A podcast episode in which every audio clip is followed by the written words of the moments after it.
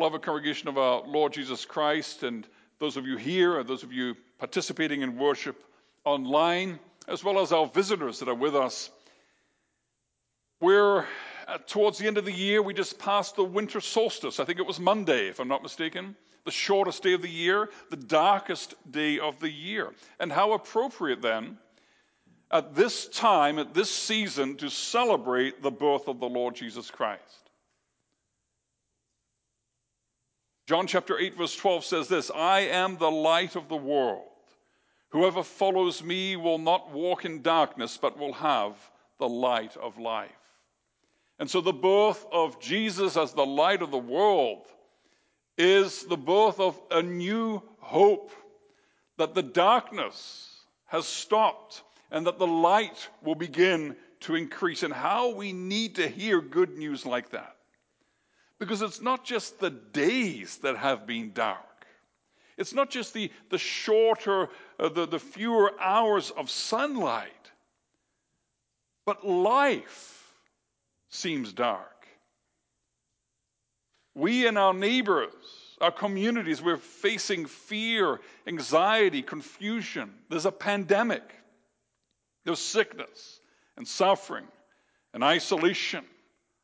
We're deprived of the communion with friends and family. There, there's lost income, there's lost jobs, financial problems, broken relationships, despair. There are suicides. And yes, even death, either from the virus or from other causes. And the darkness can feel heavy on us, it weighs on us and how we long for the light. Now, when we look at the word darkness in our text, the light shines in the darkness, and the darkness has not overcome it. It seems that the, the darkness in our text is some kind of malevolent force, and it is indeed. We'll talk about that more later. But at the very beginning of the scripture, we hear about darkness for the first time. When God created the heavens and the earth, the earth was still inchoate, it was without form, and there was darkness over the face of the deep. And that darkness was not a malevolent darkness, not like the darkness that we know today. That darkness at the beginning in Genesis was a, a blank canvas. That's all it was. And on that blank canvas, God created everything all the matter of the universe. And then he said, Let there be light. And so he paints light and he paints life onto the, the canvas of the creation. And so there's a glorious difference between the sunshine of the day and then the, the cool of the night, in which the brilliant stars uh, against that black velvet night sky bring glory to the Creator. These are good things. And before the fall, darkness was just that the backdrop, the canvas upon which God was painting life and light. But with the fall, when evil invades the creation, it seeks to pervert and twist and ultimately to undo the creation. That's what the devil wants to do. He hates light, he hates life, he hates goodness. He wants to undo the good things that God has made. And so the darkness as a malevolent force embraces the dying of the light. It embraces death. It embraces all that is gloomy and hopeless. It wants to extinguish the light. So I hope you, you perceive here that the darkness before the fall was not a bad thing in itself. But, but after the fall, it becomes a metaphor for the sin and the brokenness and the despair of separation from God. Now, I was trying to think of an example to help kind of drive this point home, and I thought of a garden. I think many of us like to garden. And at the beginning of the gardening season, you may have your garden all ready. The soil is all prepared. It's all turned over. There's nothing growing in it yet. You're going to sow the seeds or, or plant the seedlings. And so that, that freshly turned dirt is a canvas. And on that canvas, you want to see in a few weeks or months' time this, this riot of life, these plants and roots and flowers and, and fruits. And so, towards the end of the summer and the beginning of the fall, if you wake up one day and you come out to your garden, which should be just bursting with life, and you see that it's just been totally scrubbed clean and there's just dirt freshly turned over, just like it was back in the spring, then suddenly, at that time, it's not a good thing anymore. It means that somebody has been so miserable as to go and destroy all of your hard work. So in the spring, the beginning, that freshly turned dirt was, was just a canvas. There was nothing wrong with it. But at the end of the season, if you see just dirt, it's a sign of destruction. Something evil having happened. And so the story of the world begins with the darkness as simply a backdrop or a canvas for God to paint on. But if you look through the scriptures, you start with Genesis, you go all the way to Revelation, you see that there's a progression in the history of redemption from darkness to light. And as we progress through the history of this world, the history of the creation, there's more life and more light until finally there's this crescendo in the new heavens and the new earth where there is no more night. That's what the Lord promises us. In the new heavens and the new earth, children, no nighttime, which means no bedtime, which means that you get to stay up all the time and you'll never be tired. Isn't that awesome? There's just eternal joy and life in the light of God's presence. So that's the progression that we see in the scriptures from the darkness to eternal light. Sin doesn't want that to happen. Sin wants the opposite to happen. Sin wants to go backwards. Sin wants to go from light to darkness. And sin is the default inclination of the human heart since the fall. Sin characterizes and is in the DNA of this groaning creation ever since we broke things by our disobedience to God. All the pain, all the catastrophes, all the pandemics, all the diseases, all the despair and the broken relationships and the selfishness, it's because of sin. It's because we've turned our backs on the one who dwells in unapproachable light. And that's the story of history. We plunged into the darkness, we embraced the darkness, and God keeps coming back to us and saying, My children, come back to the light. But ever since the fall, then, that, that, that darkness, which was just a, an innocuous canvas, it was something for God to paint life and light onto, ever since the fall, it has become a metaphor for the forces of evil. It's no longer innocuous, no longer just innocent, no longer part of a good creation but it's a metaphor of the forces of evil wanting to pervert and wanting to undo the creation. And this is what our text calls the darkness. It is a malevolent force which hates God, which hates God's creation, which hates God's creatures, a malevolent force which overcomes us, enslaves us, oppresses us, and wants to drive us down deeper and deeper into misery. And that's this cosmic battle that's been going on ever since Genesis chapter 3, ever since the fall into sin. And so, throughout the Old Testament, as we go through the history of salvation, the history of redemption, God's people were supposed to be light bearers. Israel was supposed to be a light to the nations. It was supposed to be a living preaching of the gospel, a beacon of hope, of forgiveness and reconciliation with God, holding out life and light to the surrounding nations who were lost in sin and idolatry. Well, we read the Old Testament, we know exactly how that worked out. It didn't, did it? Because God's people didn't manage to do the job. Instead of being a light to the nations, God's people got tripped up and fell down and got entangled up over and over in their own sins. The darkness is so embedded in the fallen sinner's psyche, it holds on to us. We can check out anytime we want, but we can never leave. It just doesn't want to let go of us. That's what sin does to the human being.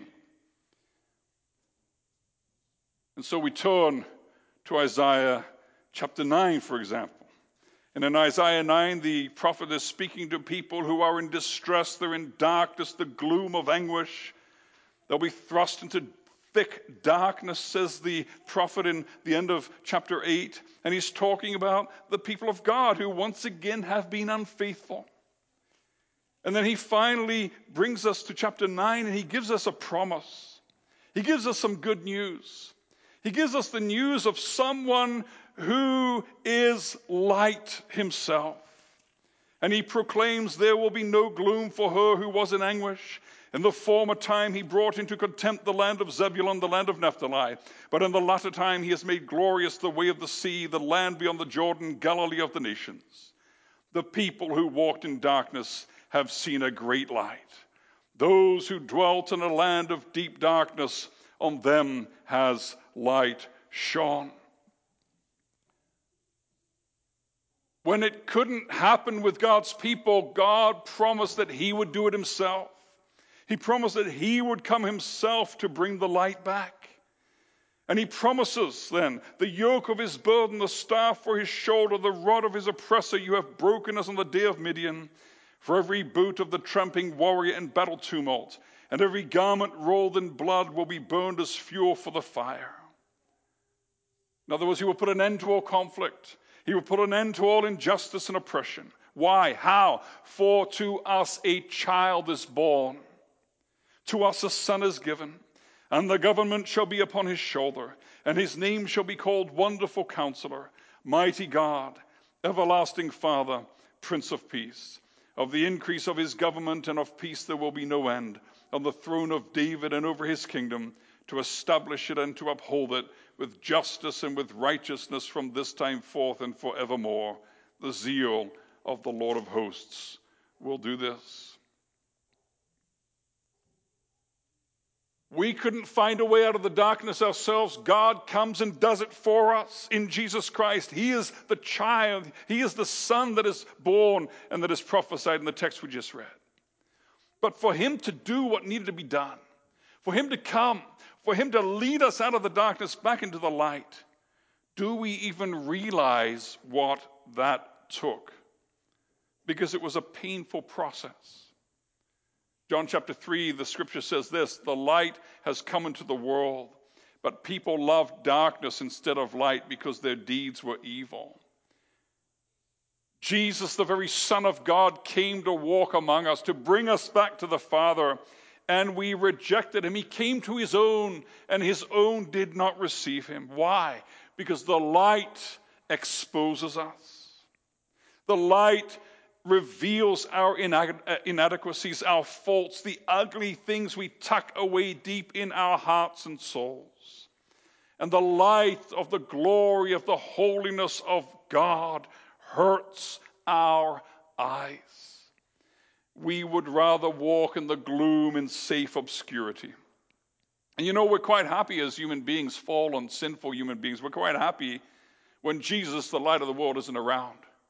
Because then we're just we just relativize stuff. We, we just look at the, the little bit of afterglow that we still have, that we still keep because we're still created in the image of God. And the tiny little bit of glow that you can still kind of see in the darkness, we praise as absolutely brilliant and illuminating. It's like a little child that has one of those stickers that you, you expose to the light, and when you turn the lights off, it glows for a little while. And that's, we just think that's so awesome when we're children. And that's the way we think of our righteousness as fallen human beings. Jesus, stay away from us. We want to be impressed with the, the little sparks of light which we can imagine we still have in ourselves and from ourselves. The scripture says this Woe to those who put darkness for light and light for darkness. Thousands of years of human history have passed, and we are still embroiled in conflict and wars and oppression and injustice and abuse and selfishness and unfaithfulness and broken relationships. The scripture says we live hating one another and being hated. We are like blind people stumbling in the darkness. We don't even know what we're tripping over. And if there is light, we can't even see it because we have no eyes to see it. There is no life, there is no light, there is only darkness and decay, and no amount of technology, and no amount of education, and no amount of science can change it. And the proof for that is that in the last century, which was the most advanced century in the history of the world, it was also the greatest century for murder and destruction of tens and hundreds of millions of lives. There is no hope when we look to each other in the darkness. We need someone to come to lead us out again. We need an act of God. And that's exactly what the gospel offers us and promises us. The Bible says this God, who said, Let light shine out of darkness, has shone in our hearts to give the light of the knowledge of the glory of God in the face of Jesus Christ. What does that mean? It means this that the God who created the world, the universe, who said, Let there be light, and there was light, he can do the miracle, not just of creating the first time, but of recreating, of beginning new life in the heart of a dead sinner. And he can do that because the Creator himself came. He came into our darkness, and he was born to be the recreator, to bring new life and new light. He came that we might have life and have it abundantly. And so that bright star led the way for the wise men to worship Jesus. And the angels lit up the sky with a heavenly glory as they sang and exulted over his birth. He came to lead us back to the light. But the way back was costly, and it was hard, and it hurt. He faced the powers of the darkness during his entire life. And when he comes towards the end of his time here on earth, and they come to arrest him at night, as is fitting. And he says to them, This is your hour and the power of darkness. And as sinful human beings take the Lord of the universe, the creator of the universe, and they imprison him and they torture him and they drive him to the cross and they nail him to that instrument of torture. He who came to save them from their sin, they destroy in their anger and their hate. And on that cross, there was from the sixth hour till the ninth hour darkness over all the land. From 12 o'clock noon to 3 in the afternoon, our Savior was hanging there in agony and in pitch black darkness. And it was for this that he became a baby. It was for this reason that he, the Son of God, became incarnate. That was the whole purpose of Christmas, so that Easter could happen. He became a little human child so that he could grow up and he could be suffer and he could bleed and he could die. So that all the darkness of my sin and your sin all the pain and agony of separation from God, all the darkness of death that we deserved, it overcame him. You know, Christmas is not a cute, innocent little story about a little baby, but rather, Christmas is the crux. It is the turning point in a cosmic war between darkness and light. And there on the cross, just when it seems that darkness has won, and when the Christmas baby becomes the corpse in the tomb, it is, that, it is at that moment, at that darkest moment, that we find out who he really is. That he is God of God, light of light, true God of true God. He stands up on resurrection morning. He demonstrates that he triumphed over the powers of darkness on the cross. He ascended into heaven in a blaze of glory. And when we turn to the book of Revelation, when we see John and his vision, he sees Jesus in his state of glory. His eyes were like a flame of fire. His face was like the sun shining in full strength. The glorified, the ascended, the victorious Lord Jesus Christ is no longer a weak, vulnerable, defenseless little baby, but he is a sovereign King of kings, sovereign over sin over death, over darkness, over pain, over pandemics, over all of history. And not all of the combined powers of darkness can even touch him. The light shines in the darkness, and the darkness has not overcome it. Because darkness can't overcome light. What happens, children, if you're in the dark? You're in your room and it's pitch black at night and you feel for the light switch and you turn on the light, what happens to the dark? It flees. Darkness can't stand the light, it disappears, doesn't it? And that's what happened to the universe when the light of the world came to be born in Bethlehem. The shadows don't stand a chance before him. Brother and sister, and friends who are visiting with us. You need this Jesus. You need the one born as the light of the world. You know that you live in a world of darkness and pain and injustice. And you have experienced many bitter things in your life, things that belong to the darkness of this fallen world the pain of separation, the pain of loneliness, the pain of sickness and suffering, yes, the pain of losing loved ones to death. And you know that this is not the way things are supposed to be.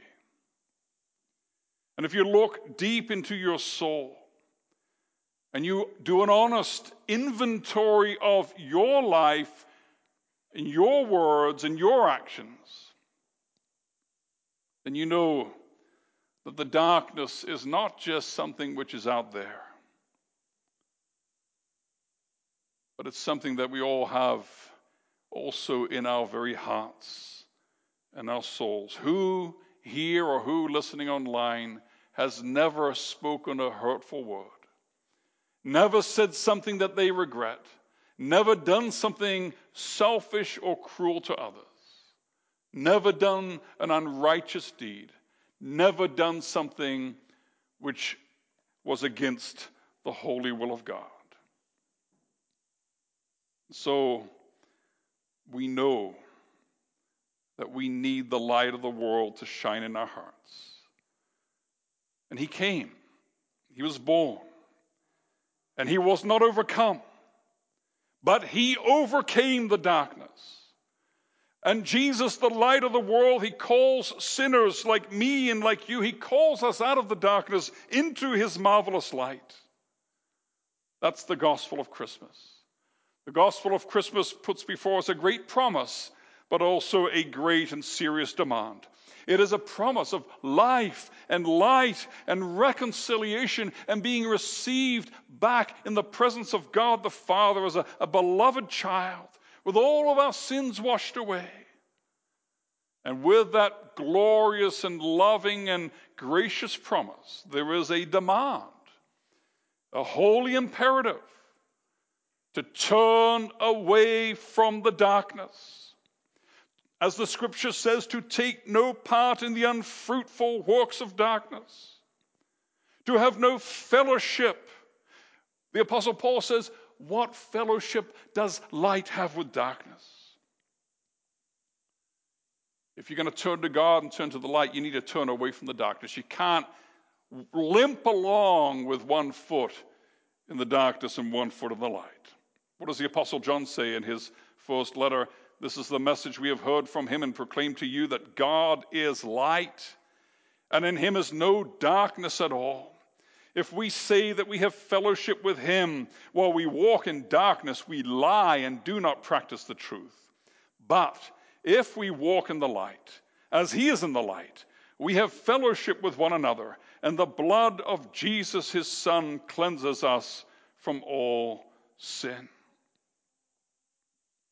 If Jesus is the light of the world, and if Jesus lives in my heart, how can there be any darkness in me? So, Christmas is not a cute story about babies and shepherds. Christmas is the historical record of God dealing a crushing blow against the power of the darkness. Jesus, the light of the world, is victorious. And we who believe in Jesus are more than conquerors. And we're getting closer every day to the moment when we will see the full glory, the full effects, the full consummation of the work that Jesus did on the cross. What does Paul say to the Romans? He says this Besides this, you know the time that the hour has come for you to wake up from sleep. For salvation is nearer to us now than when we first believed. The night is far gone, the day is at hand. So then, let us cast off the works of darkness and put on the armor of light. The gospel tells us to suit up and get in the fight, to hate darkness, to love the light, and to spread the light. That's what we're here for as we await the return of Jesus. Because the people who walked in darkness have seen a glorious light. Day has dawned for those who dwelt in death's surrounding night. So hail King Jesus. Hail the heaven born Prince of Peace. Hail the Sun of Righteousness, light and life to all he brings. Where the light of the world shines, he makes the darkness and the shadows flee. And so, Lord Jesus, you were born in the darkness of a stable in Bethlehem. Lord, you know that the darkness surrounds us and assails us and oppresses us around us in the world, but also the darkness tries to assail our hearts and our souls and our relationships. And we can't fight it ourselves, Lord. But you are the light of the world.